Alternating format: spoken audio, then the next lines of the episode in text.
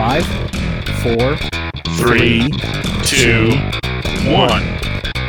This is an occasion to tell your friends about, because what was that, 2 months ago? 6 weeks. It was episode 19. This is episode 25. Six weeks. Episode. There you go. So a month and a half ago. I was going to say 8 episodes ago. We got it. About 150 episodes ago, we talked about the ATD capability model, which was this brand new toy that ATD came out with, and we kicked it around a little bit. We had some thoughts about it, and it got picked. That episode got picked up by ATD itself, and this is going to be an exciting episode because we get to sit down virtually and interview Morgan Hurt, who was one of the original, one of the people that really steered the ship there. If you're wondering, my name is Dan Hurt, and I'm calling in from Mississauga, Ontario. Sure, my name is Adam Kosics. I'm calling in from Dallas, Texas. And Eli Barant from the Mitten State. The Mitten State. That's right. So we are the three gentlemen that were there for the first part of the discussion. It seems fitting that we three come back for this part of it as well. And I like that you did the qualifier that it is virtual, because I was sitting at dinner tonight, and my wife's mom is here. So my in-law is here. She's like, the lady's coming over to the house? She's going to come into the garage? And I was like, no, we're doing a podcast virtually. She's like, but she's going to sit in the garage and do the podcast with? She's very confused about the entire process that we were going to be doing. Cans out, she can sit on them. Yeah, she didn't know I have a green room in the back and everything like that. But it is all virtual. What do you serve in the green room? We're going to be talking to Morgan. Yeah. I don't know. M&Ms, green M&Ms. Obviously. And, yes. and Sprite? What's the one I'm thinking of? 7-Up. What's the green squirt? Oh, that's good. Squirt? That's good. Well, Sprite there too. Is that a green? That's a citrusy. It's a green pop, right? Yeah, it's a grapefruit. It's grapefruit and lemon lime. Yeah, speaking of pop, though, I was just in Michigan. I had a bunch of Faygo pop this week. Oh, it's fantastic. What'd you have? Faygo, ladies and gentlemen, if you're not familiar with it, if you don't listen to the Insane Clown Posse, you might not have heard of Faygo. It's a very, very Detroit, Michigan thing, like Vernors. Yes. A lot of people haven't heard of Vernors either. Oh, I wowed my trainees from Philadelphia 2 weeks ago with Vernors. They'd never seen it, heard of it. Did you? And they were wowed by it. It's amazing. They should be. That stuff's incredible. It's awesome.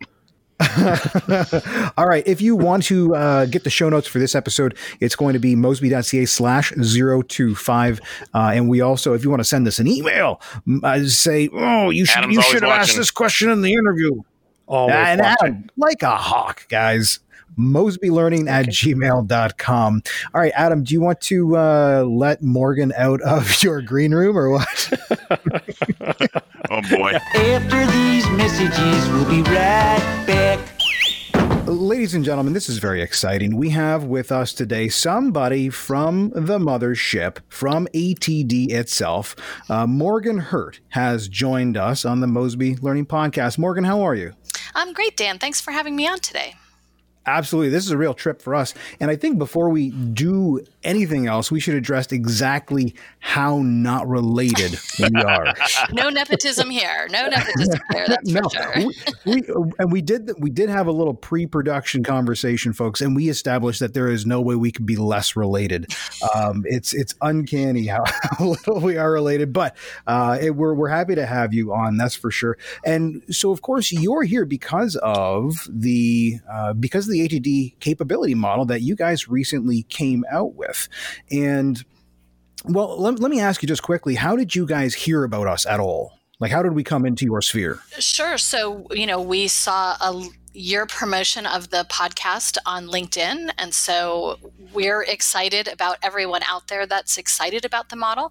So we wanted to give it a listen and just hear what people had to say. So that's really how we found you. And then I know my right-hand woman, Holly Batts, reached out to you so that we could connect, because we thought there was definitely some more territory to explore about it. And again, we're really happy just to have people out there taking a look at it and exploring it further. For sure. Yeah, big thank you to Holly. That was terrific. I'm glad she kind of liaised for us yes. there. So let me ask you, why did you guys see the need to change the model? Sure. So, you know, ATD has actually been developing competency models for over 40 years. This is actually the 9th iteration of the one that we've done. And the last one came out in 2013. And so it really is best practice to update those models periodically. And we all know that no job stays completely static.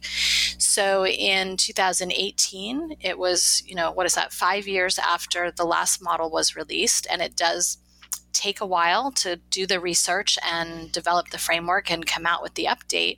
So we started that process really just as the natural course of updating a competency model. And that's kind of really why we started to take a look at it in the first place.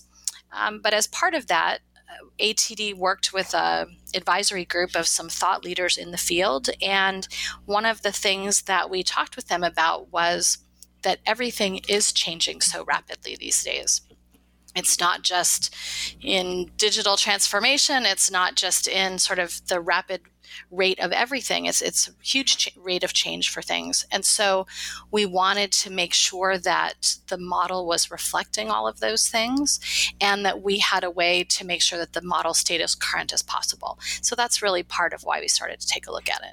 Gotcha. So Morgan, when you're looking at this model, how do you think it fits the learner better or, really the learning professional better than the previous model? Like what's the big difference there? Because I noticed when we look at this model, there's a lot more to it. It seems like a lot more beefed up than the previous model. Sure. So as you note, the last model, the one that came out in 2013, as models before it, had really focused on those very specialized technical skills that talent development professionals need.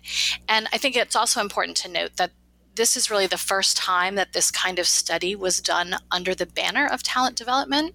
When ATD did the research back in 2013, they were still ASTD. And so it was also an opportunity to sort of look at what does talent development look like? Where are the edges of that profession? And so instead of simply taking the old model and going back out to the field with sort of that same information, we made the decision to start from scratch in terms of identifying all the possible knowledge and skills that someone engaged in talent development might need to have in order to be successful. So in developing the occupational survey that is the basis for all of this, we really started with a blank canvas and worked with a number of task forces to really create a long laundry list of what possibly could be the knowledge and skills that people needed to have. We actually ended up with 197 knowledge and skill statements that actually went out in that occupational survey. So again, it wasn't, we didn't have a preconceived notion of what the results were going to be when we started this process. We really just wanted to take a pulse from a wide range of people across the profession to see what was relevant and what isn't relevant. And that's sort of how we found ourselves here. Yeah. So you had, at one point, you had 197, you said? Mm-hmm. 190. And so it ended up at about 150, right? Where it's actually about 188. No, it's 188. Okay. So this is a long-running joke on the Mosby Learning Podcast. Adam can't do math here. But one of the things that I did notice is you landed on 23 capabilities. Talk to me about that. Talk to me about that process, right? You sent out a survey. We got all these different things. That's a lot of capabilities. How did you guys? What was the process that you went through? How did you vet that? How did you actually land on 23? And was that at one point? Was that 50? Was that 60? And then whittled down? What did you guys do? Sure. So that was actually a really interesting process. And in some ways, part of the fun, but in other ways, part of the major difficulty. So as I said, 197 statements went out in an occupational survey.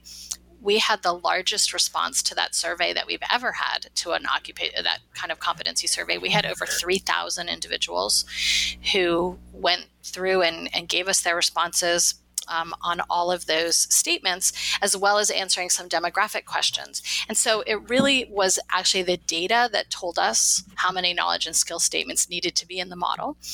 We did throw some out because not enough people felt they were important. We did also do some combining where we found that some overlapped too much, and it was sort of splitting hairs to have two separate statements.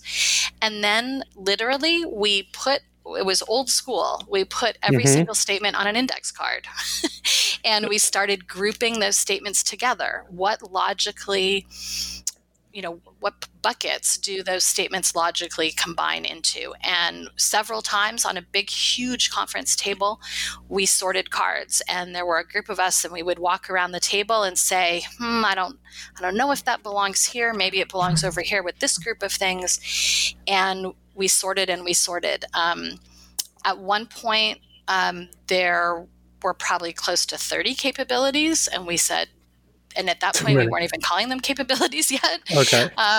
You know, we said that's too many, but trying to fit them into the previous 10 AOEs didn't make sense either. And so we really went with grouping them all together. And once we were happy with the groupings, then we sat down to figure out what we should call each group. So you've got 3,000 people that respond to this. And as you said, that's the most amount ever. Like, I don't know if you offered them a free set of steak knives or something, but how did you get that survey? Massive response. Well, yeah, I know it actually, it's one of the, I've done probably, this is probably the 18th occupational survey like this I've done in my career. And it's the largest set of data I've ever had the pleasure to work with.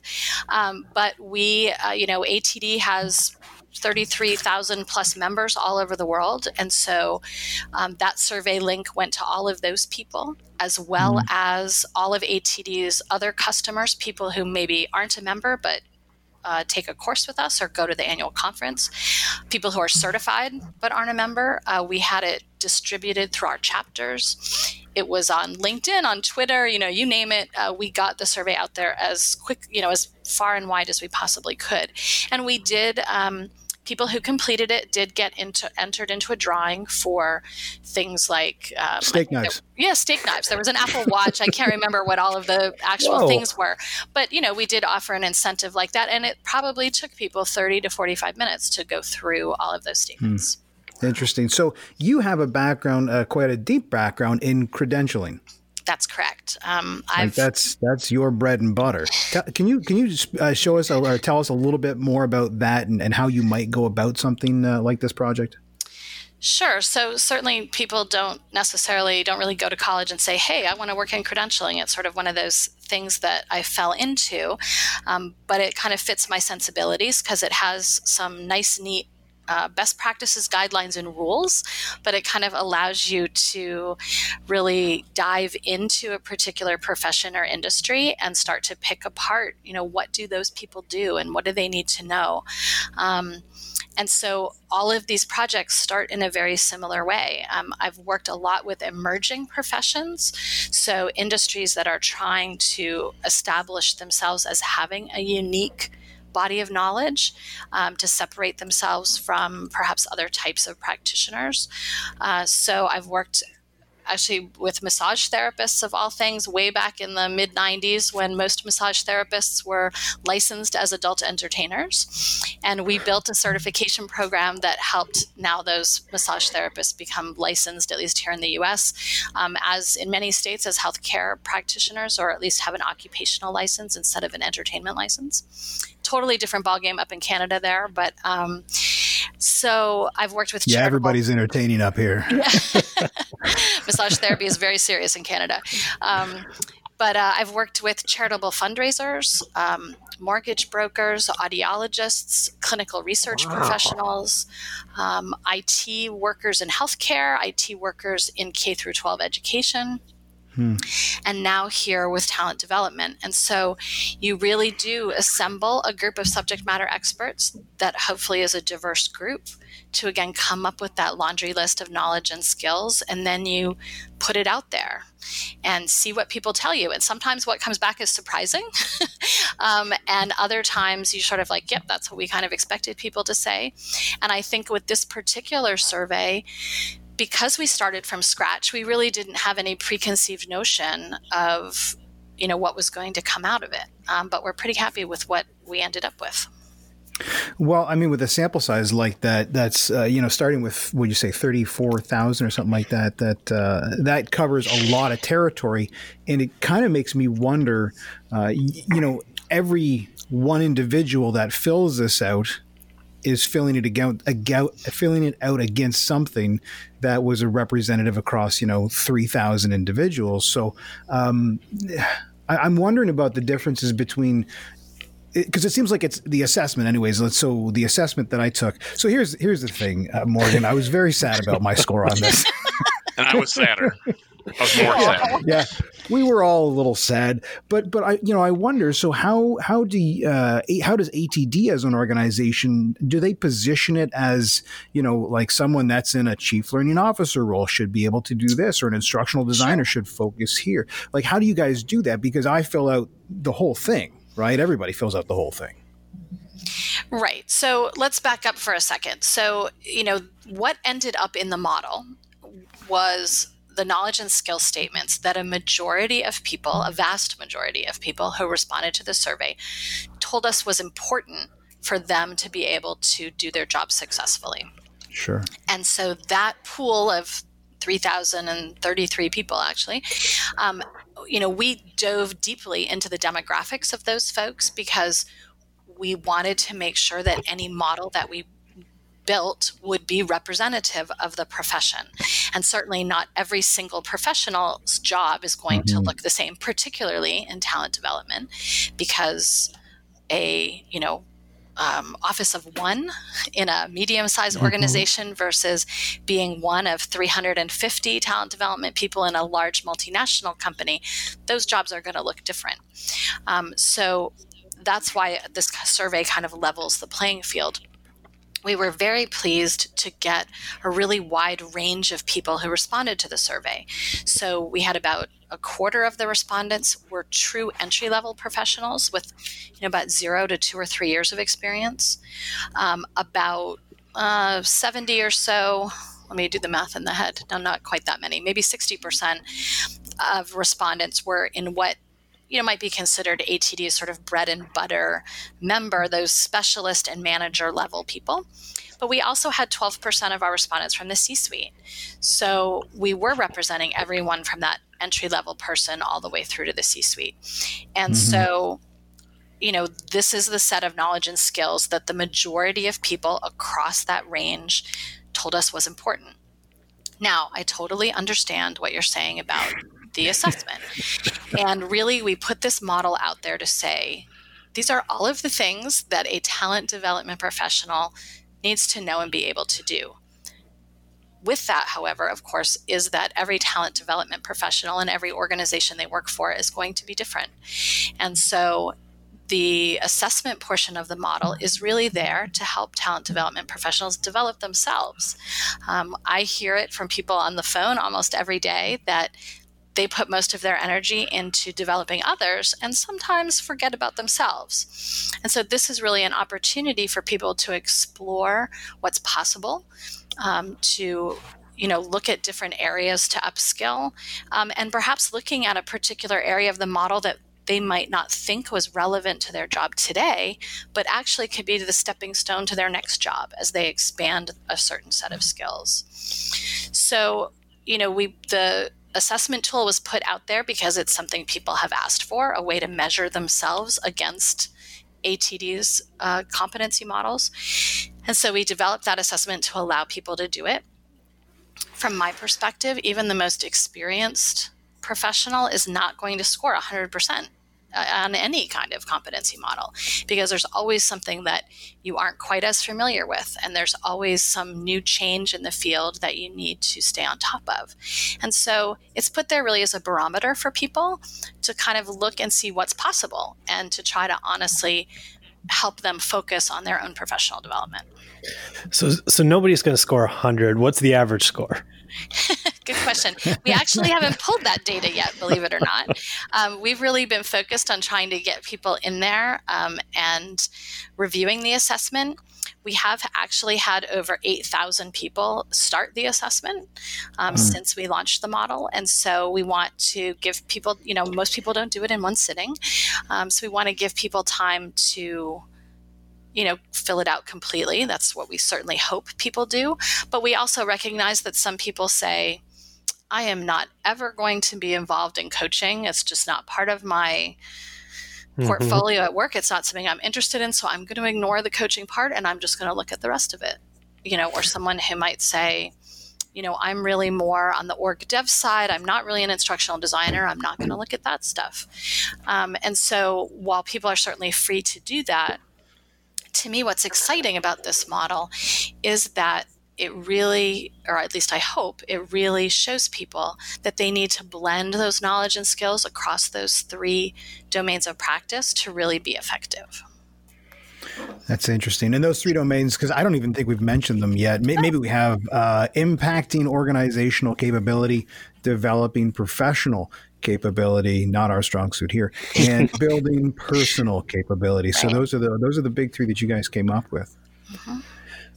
Were there any kind of surprises that you got back from your occupational survey that were something that maybe you didn't expect, or that was definitely not just not on the previous model, but something that was maybe a step and a half away from the previous model?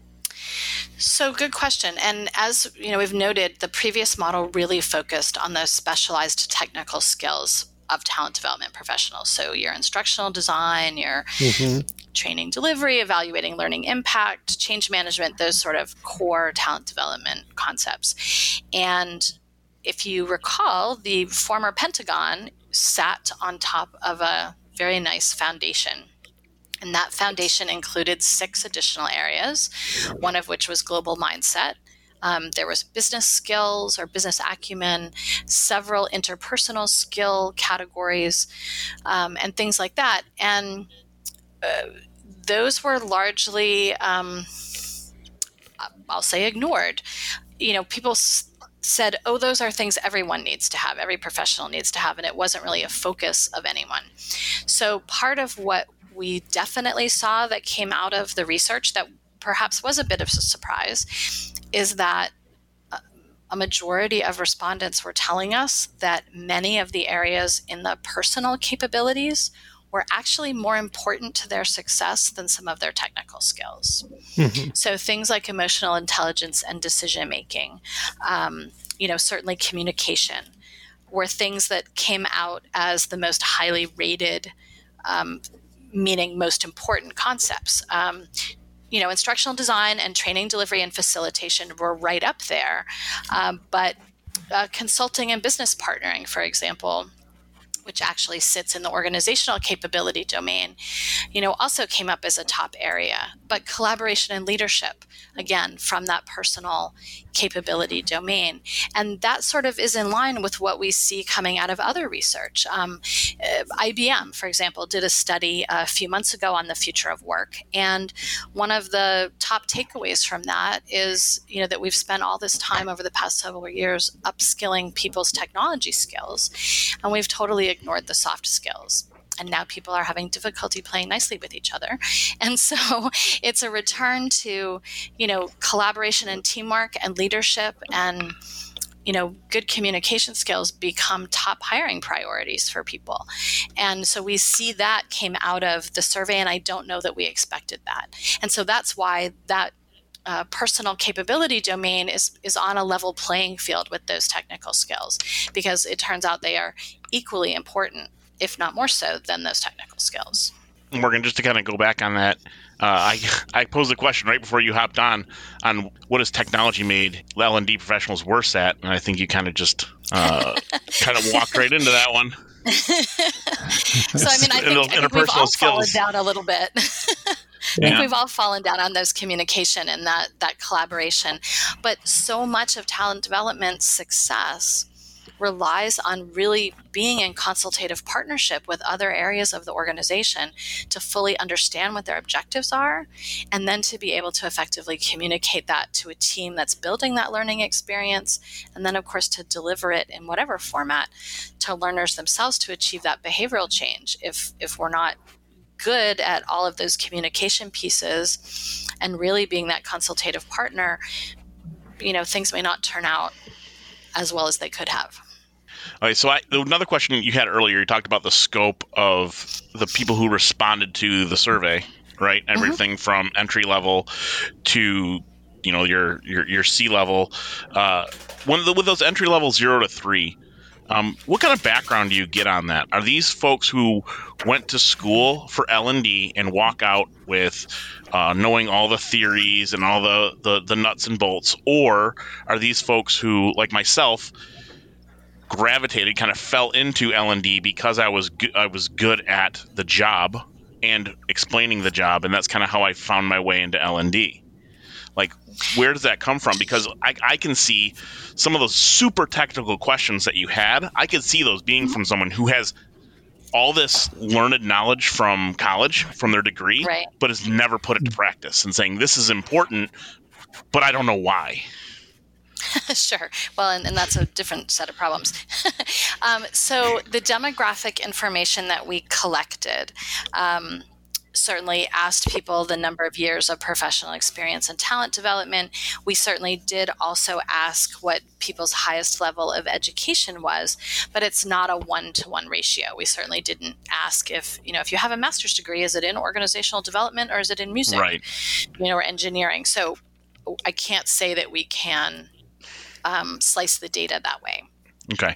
That just puts too fine of a point on it. But I take your point that there's a wide variety of people that might fall into that bucket. So I guess I would say, knowing that I know that the demographics of the respondent population was pretty broad, I'm going to go out on a limb and say that I'm expecting that that 0 to 3 year, 0 to 2 year level person also has a pretty broad background. Okay. Certainly everything from those subject matter experts that are great trainers and end up making the switch, to people who, maybe it's their first job out of school from, even a bachelor's degree in education, and they find themselves as an instructional designer. Now, this was the 3,000 people that completed it. They were a subset or a self-selected set, I suppose, of the membership base, right? So they are ATD members. They're not necessarily all ATD members. Okay. That certainly is the core of who received that survey. But as I said, it went out to people who are certified, who are not necessarily ATD members. We distributed it widely across social media and encouraged, individuals to pass it along to their teams and their colleagues to try to cast that net as wide as possible. What was the time frame that you guys sent that out? Like, when did you start that? So the actual survey was deployed at the end of December 2018, and it was open through mid-February 2019. Okay, and that's just in the time frame that you joined ATD, is that right? Right, I arrived in very early January, so the survey was actually largely put together, but before I arrived and deployed. When you showed up, did you have thoughts like, oh, geez, I would have done it differently? Well, I think anybody that shows up to a new job maybe has some of those thoughts, but no, I mean, ATD worked with a great research partner called Humro, and they do all kinds of competency model research, as well as research for other credentialing programs and things like that, a lot of human resource research as well. So, we had a good research partner in them to help us design that research survey appropriately. Was there anything that you would have thought would have been on there that maybe we left off, or you're on the cutting room floor and you said, I really like, you're passionate, and it was like it just got left off at the end? I think, hindsight's always 20/20. I wish we had collected perhaps a different or larger set of demographics to be able to cut the data different ways. Although the cutting, the slicing and dicing that we have done is sort of across all of the big groups. We've looked at subsets of the data from different industries, healthcare versus government. We've looked at people outside of the U.S., which also had the largest response rate for us ever. 23% of our respondents were from outside the U.S. Interesting. So looking at how do global professionals respond to the survey versus those in the U.S., people who primarily are instructional designers versus people who primarily might do something else. So we did, again, sort of slice and dice that data a number of ways, again, to make sure that we weren't including something in the model that, 25% of the population said, heck no, I don't have anything to do with that. So, again, other than that, I think time will tell to see whether we've left something off. But that was also something that we had in our minds as we built the new model. You know, every time ATD released a new model, they sort of changed the shape, they changed what was included in it, they changed the labels of it. And so going into this one, we wanted to be very mindful of the fact that change is so much more rapid now. And we wanted to try to create something that might be more evergreen and might help create more of a common language. Mm-hmm. And so the model really focuses on, you know, what people need to know and what they need to do, but it doesn't get into the nitty gritty of how people do things. So, you know, designing a particular learning activity, you know, 50 years ago might have looked one way, or 41 years ago when we first did a competency model study might look one way, probably looks very different now. And we expect it to look different in several years. So we purposely have in mind to try to do pulse checks and stay on top of trends in the industry over the life cycle of this model so that we can switch out information in our courses, in our articles, you know, in the sessions we do at conference and those kinds of things that help respond to the new how of doing something, even though the what you need to do might not change. Does that make sense? Totally. Speaking of change, though, I was pretty shocked when I was looking at it, and it's just more common. I was looking at, you know, some of the different ones. I was surprised change management only had 4 skill statements and wasn't a much bigger portion of the overall model. Well, that's certainly reasonable feedback. And I think, as I said, part of the challenge of developing the model was putting those knowledge and skill statements together in a logical way. And we were mindful of not wanting to have a capability that only had 1 or 2 statements, and also mindful of not wanting to have a capability that had a large number. Both organizational development and culture and talent strategy and management have 16 or 18, something like that, statements respectively. And that's a lot. And that's a lot to sort of unpack as a professional. I think instructional design is up there too, which makes sense when you think about it. So there, it's possible that there are some statements that perhaps in the old model might have been included under change management. Mm-hmm. And in this model are maybe under org dev and culture or under future readiness. So there were, you know, for example, needs assessment used to live in instructional design. But when we thought about that sort of new expanded scope of talent development as represented in this model, and a talent development professional having to work with different business units and leadership to really, you know, deploy effective strategies, we started to think about needs assessment and talked about it not just being about learning. You know, in terms of being able to develop learning objectives.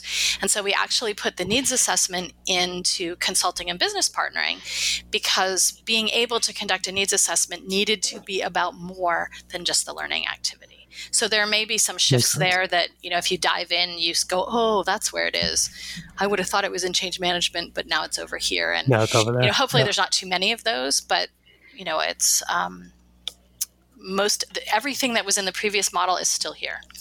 Gotcha. Speaking of models, I changed the subject just a second here. Are you all looking to change because the sales side has a model itself, right? There's the ATD sales model, capability model. Is that being looked at to be updated? So that's a good question. I think we also have, is that the Excel model? I kind of forget what we call everything. Yeah. The Excel model, I think, is our management model. Anyway, so those are things that we also want to look at. I was actually chatting with a colleague of mine today about, hey, let's map that stuff to this model and see what's different, see what's the same. Mm-hmm. And, you know, again, I think no job stays static. And so it's always healthy to take a look and make sure that those models represent what actual practice looks like on the ground. Now, I think, you know, the way that this whole kind of getting together thing worked out was interesting because when we recorded that episode a while ago, maybe it's 2 months ago. It was one of those things where if you're having a conversation about your friend and they're in the other room and then they hear you, that's kind of what it was like. Because, you know, I don't know that we expected this to fall on the ears of ATD, but I'm glad it got there. Yeah. I mean, well, hey, there's let's give social media its due, you know. Modern times. there are times. Well, and you know, certainly one of the things was that we certainly addressed the fact that ATD is not just a professional organization and it provides credentialing, but it's also a business. And we did talk. I mean we talked about it. We shouldn't pretend that we didn't talk about it, you know. And we took a couple shots maybe, but the idea was that it's a business and this does highlight people's opportunities. So as kind of looking at it from that perspective, do you guys think that it accomplishes those things? Like, do you think that there is an equal kind of people seeing the opportunity for it, and you guys make it easy for them to find those opportunities, like in the resources that you guys have available? So, I mean, I think what's important about any professional association, you know, there should be a voice that helps lead what, you know, to help define what that profession is and to help lead people to keep up with how that profession is changing and to look at the full scope of that. I think, sure, do we provide an opportunity for people to identify where their own knowledge and skill gaps might be? Absolutely. I think that's an important piece of the puzzle. And it actually is one of the top questions that we get at headquarters, both on the phone and in email. People are saying, I'm here and I need to be able to do this. Can you tell me how to do that? How do I gain those knowledge and skills? Mm-hmm. So that's certainly part of the role of any professional association. I think we've been conscious as we've built the interactive piece that we wanted, of course, to be able to connect people with those answers so that if someone rated themselves and went through that self-assessment and prioritized their development, then we wanted to be able to connect them with resources. And so we do have a resource feed available, but it includes things like TD Magazine articles and blogs and insights and those kinds of things, in addition to courses and webcasts and those kinds of things. So, you know, I think what we're really trying to do is give people as many opportunities as possible to identify ways to expand their knowledge and skill set. One of the things that we will be rolling out later this year should be in time for the ATD annual conference in Denver in May, is an enhancement to the online interactive model, which would be to allow people to develop a personalized learning plan. So after going through that assessment, being able to select those things that you want to prioritize for development, and then to provide you with a way to connect both to ATD resources, but also to add in other resources to your learning plan that may not be ATD things, that you want to, you know, read this book that might not be an ATD book, or go to, you know, a local event, or perhaps pursue a degree or professional certificate. And that online, you'll be able to build out that professional learning plan and then be able to track your progress against it. And then, of course, conceivably go back into the model and reassess yourself to sort of see what knowledge and skill gaps that you've closed. Dan, so, you can increase your scores, man. That's the whole idea. We want everyone to increase their scores. I was going to say, we can work on this. Development plan's coming, and Dan, you're going to score a lot higher. Yeah, I'm on a PIP already. You are on a PIP. So let me ask you. You had mentioned, and this we're coming to our last couple questions here, folks. You had mentioned kind of the life cycle of the model. So do you guys have already kind of maybe like a 5-year down the road idea of where you might go differently, or how you would approach it differently? I wouldn't say that we were quite there yet, having only released it about 2 months ago. So, but what we are conscious of, as I mentioned earlier, that, you know, the rate of change in this profession, in any, in the world, is so rapid these days, that we do want to more frequently do some environmental scanning and see what trends are popping up that look like they might not just be fads, but maybe something that is a change that's starting to take hold, and to then monitor that, you know, develop, and it starts, you know, at a very low level. It starts with some blogs and some insights in a webcast talking about these emerging trends. And as things appear to solidify in the profession, you know, then looking at, do we have to develop a course? What conference sessions can we support people in understanding this concept or in gaining these skills? And then looking for ways to add that into the model more gradually, rather than having to do a major overhaul every 5 to 7 years, because that's starting to feel like a really long time these days. Mm-hmm. Oh, it is. It really is. All right, Morgan, if people wanted to complete the self-assessment, or if they wanted to check the model out, where can they go to do that? So the best place to go is to td.org /capability model, and you'll land on our one-stop shop for all things about the capability model. There's job aids there. Some of our explanatory blogs are there, but you will also see a big blue button that says Access the Model that will take you to the interactive website.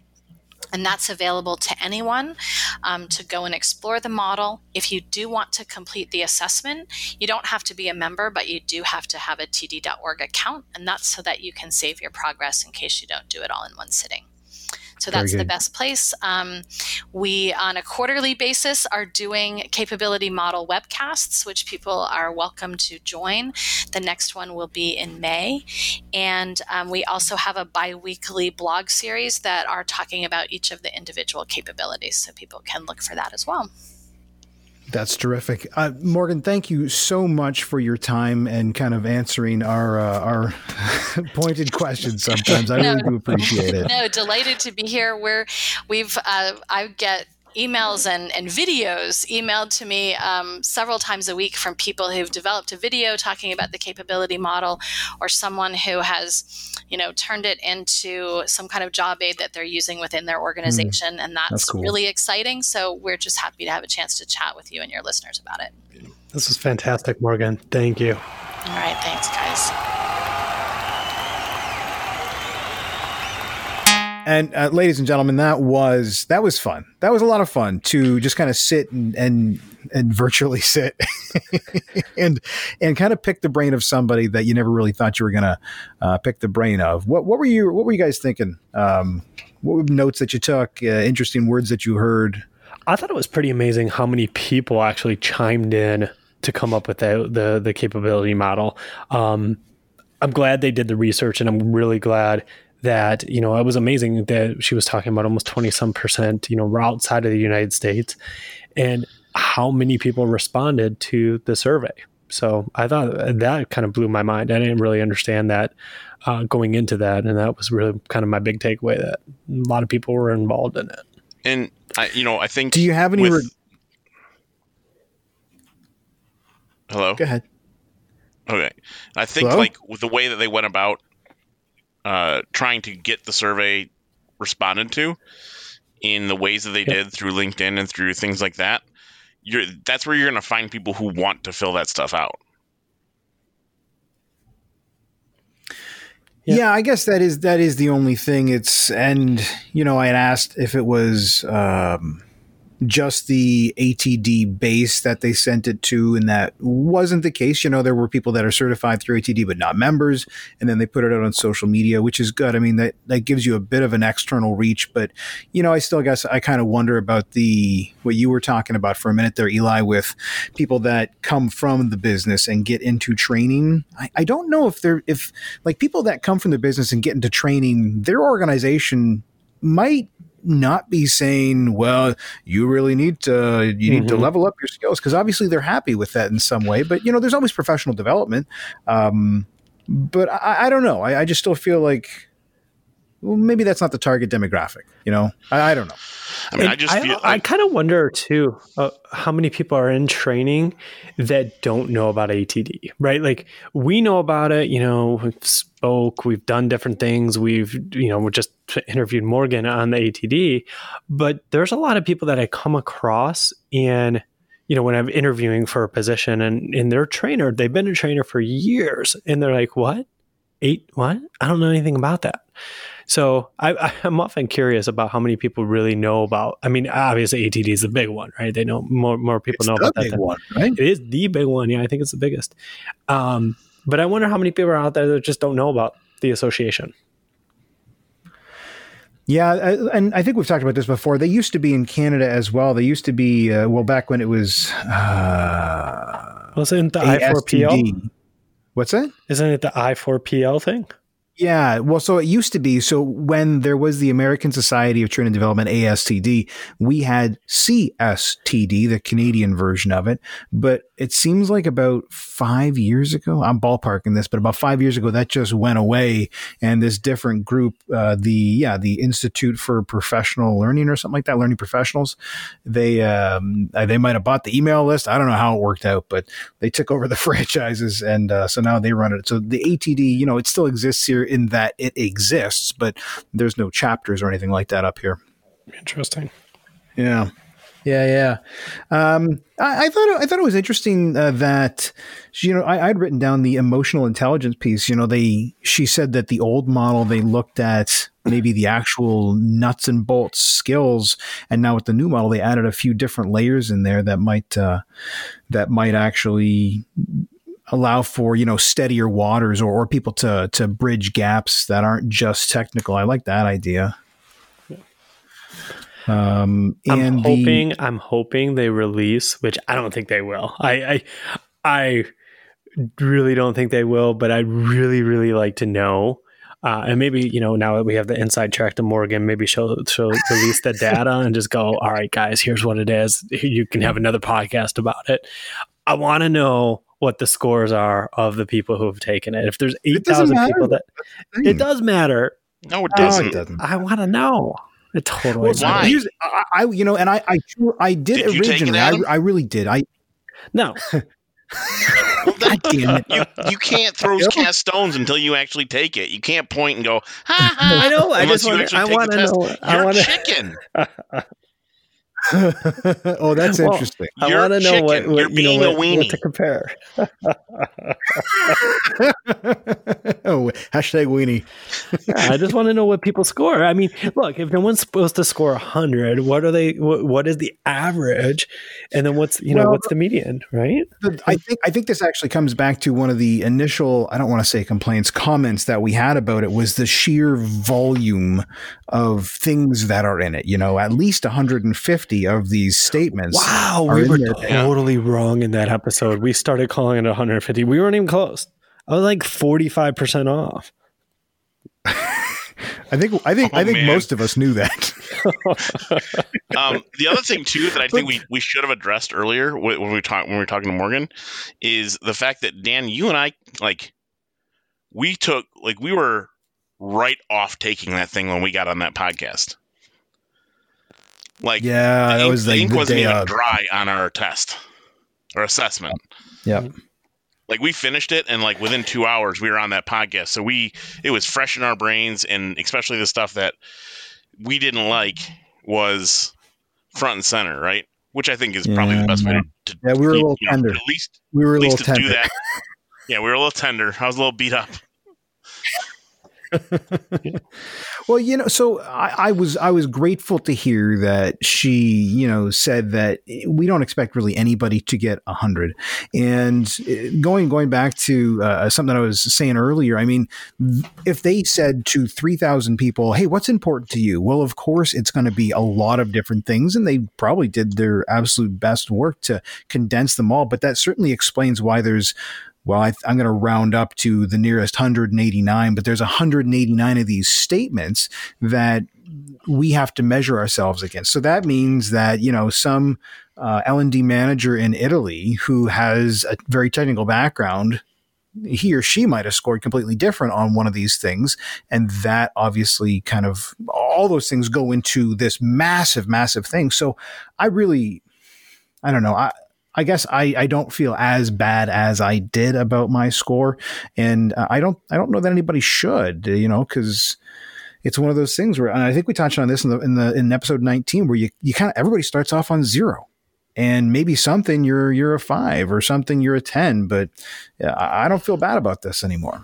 I'm a little irked still, I guess. Another thing too, I think is, I don't think, like, you also need to take into account along with those same lines, Dan, that, you know, you could probably pull, you know, a third, so 50 out of the 150 that really apply to what you do, right? Now, the key is, like, how do you, you know, what should those 50 apply to what you do? That model doesn't really help you identify that. But really, I mean, there's no way that anybody is going to have all of those things apply to what they do in their long and tenured career.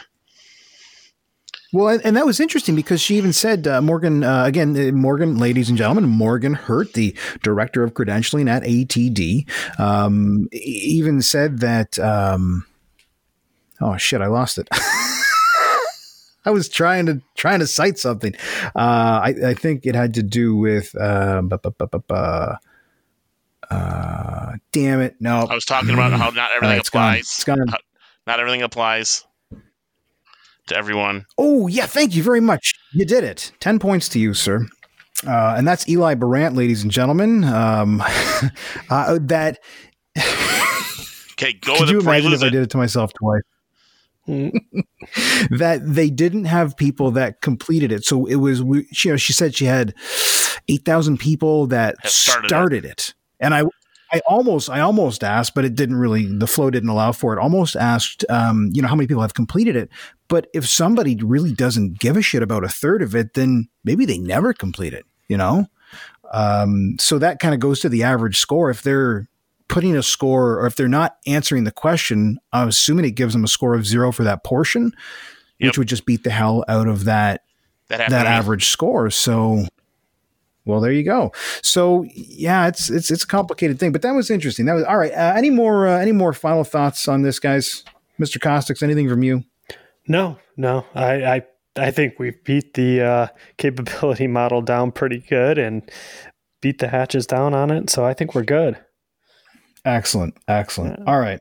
Well, I think we have atoned with our friend who was listening in the other room to the conversation we had about them. And again, if you wanted to catch the show notes for this episode, mosby.ca/025, you can do that. Oh, did we have any listener mail, Adam? We did not, and I've been watching it like a hawk. All right, cool. Yeah. I thought I had a note from Portland. But I don't see it here, so I'll have to, I don't know, maybe in the next episode I'll get to that. Okay, so now it comes to the thing that I am just, some days I'm excited about this, some days I'm not, the social media piece of it. We did a little social media breakdown in the last episode, so there is benefit to it. I mean, without social media, we would not have had the luxury of talking with Morgan tonight. So this was, like I said, a real treat. If you want to follow us on Twitter, that's just Mosby Learning, isn't it? It is. Mosby Learning. I love it. Very easy. If you, Adam, where can people find you? Should they want to? Probably best is just LinkedIn. It's Adam Kosics, and I'm on LinkedIn. There you go. Mr. Barant, how about yourself? I'm available on LinkedIn or as Great Lakes Fly on Instagram. Very good. You can find me on LinkedIn. That's where I post most of my interesting things. I post less interesting things on Instagram as Dan Talks Training. Twitter, I'm Dan Talks LND. And this show, I don't even have it here. Damn it. We're on YouTube as well. We put most of these on YouTube, and that I think is just under my channel, Daniel Hurt. I should get a proper channel anyways. A special thanks or regular thanks to Kevin MacLeod and the music that we get from him for this show. He always does a nice job. From incompetech.com, you can find music there. And a research thank you to one Mr. Ty Roberts. So thank you very much for that. And that's it, ladies and gentlemen. Thank you so much for listening to us today, and we'll talk to you next week. Bye-bye. Out. See ya. I was just in Michigan. I had a bunch of this week. This is an occasion to tell your friends about. Kind of walked right into that one.